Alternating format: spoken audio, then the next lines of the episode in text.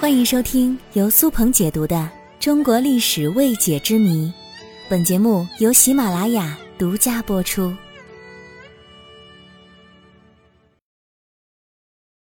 乐山大佛为什么保存那么完好呢？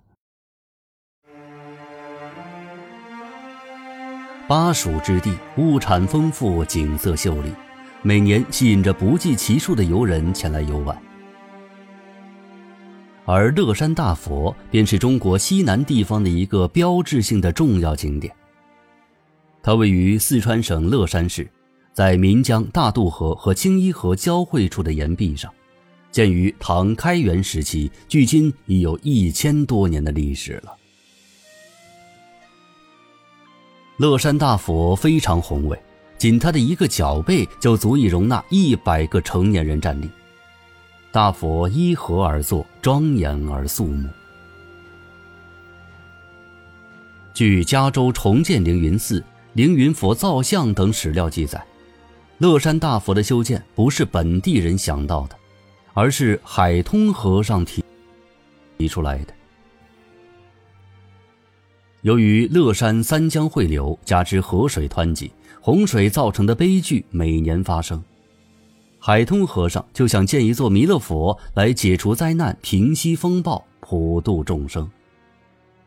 弥勒佛是三佛中的未来佛，象征着未来和光明。乐山大佛工程始建于唐玄宗开元时期，当大佛建到肩膀处的时候，海通去世了，后来的佛像建设工程就中断了。乐山大佛几经停建复建之后，于九十年后的唐德宗贞元年间终于建成了。从乐山大佛的建成到现在，已经有一千多年的历史。这一千多年的时间之中，它遭受了无数的风吹雨打，时光消磨，这座石头大佛却依然保存完好。这座石头大佛雕像是如何保存至今的呢？乐山大佛建于山崖之上，两侧的岩石为红砂岩。红砂岩质地疏松易风化，所以建造者在建造之初便十分注重对乐山大佛的排水、隔湿和通风。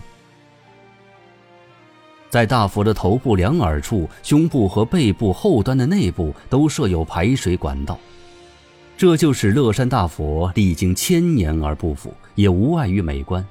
如今依然傲然在江水之边，正襟危坐。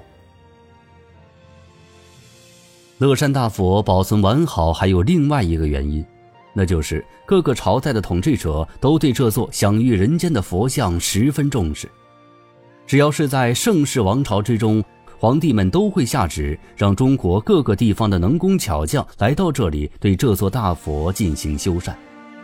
一般都是秉持着修旧如旧的原则，使大佛看起来完好无损，同时又有岁月的痕迹。这也就是为什么在一千多年后的今天，乐山大佛依然保存完好的重要原因。如今保存完好的乐山大佛，让整个乐山风景区的游客熙熙攘攘。乐山大佛已被列入世界文化遗产名录，成为世界名胜。这不仅是中国人的骄傲，也是世界历史上的光辉一笔。